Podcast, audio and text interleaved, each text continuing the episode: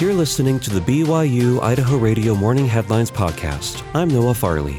Here are your morning headlines for Thursday, February 16th, 2023. BYU Idaho's barbershop pop performance is this weekend. Student reporter Candy Zaleli has more.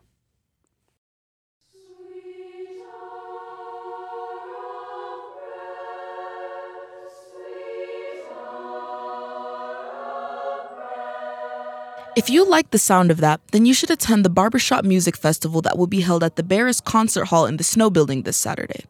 You can go for the 6 p.m. or the 8:30 p.m. show. As you can probably imagine, sounding this good doesn't happen overnight. Jacob Shaw is the teacher assistant for the women's chorus that's taught by Sister Tina Coates here at BYU Idaho. He details the work that the women's chorus had to put in to achieve this sound. Both rigorous but fun and rewarding as well. The complexity of barbershop is that it is a cappella and that the chords need to be perfect. Um, the notes are aligned correctly with each other. You can actually hear overtones because of the way that you know waves, uh, sound waves work. They align with each other, and you can actually hear notes that aren't being sung by any particular person. Um, but you can audibly hear those, and it's quite beautiful, and it's a pretty uh, amazing experience. Erin Johnson is a general studies major who has sung in the choir for the Barbershop Music Festival three times now. She explains why she enjoys singing at this event. Getting to sing a cappella with such a wonderful choir and it just sounds so good together, it always makes me really, really happy to get, be a part of it. You may be worried from what you heard earlier that the only type of music that will be performed at the event is gospel. But Jocelyn Bryce, a BYU Idaho student studying pre nursing, can assure you that that is not the case. I think it's a little bit of a combination, but more just like poppy, upbeat, very fun. There's a little bit of dancing, which is really exciting.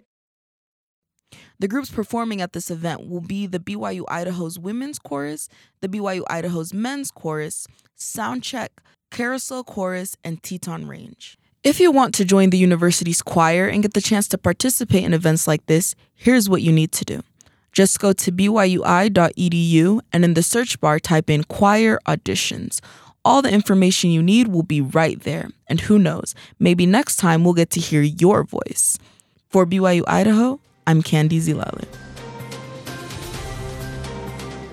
Governor Brad Little will visit with high school students in Kuna, Twin Falls, and Rigby today to reinforce the benefits of the proposed Launch Workforce Training Program. If the program receives state legislature approval, more than $8,000 will be available to qualifying Idaho high school seniors starting in 2024 to help pay for enrollment in an Idaho based education or training program geared toward careers in high demand in the GEM state.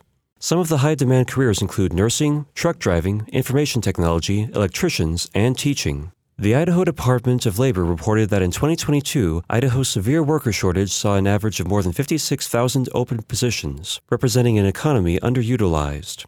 Idaho is expected to graduate about 23,000 high school students this year.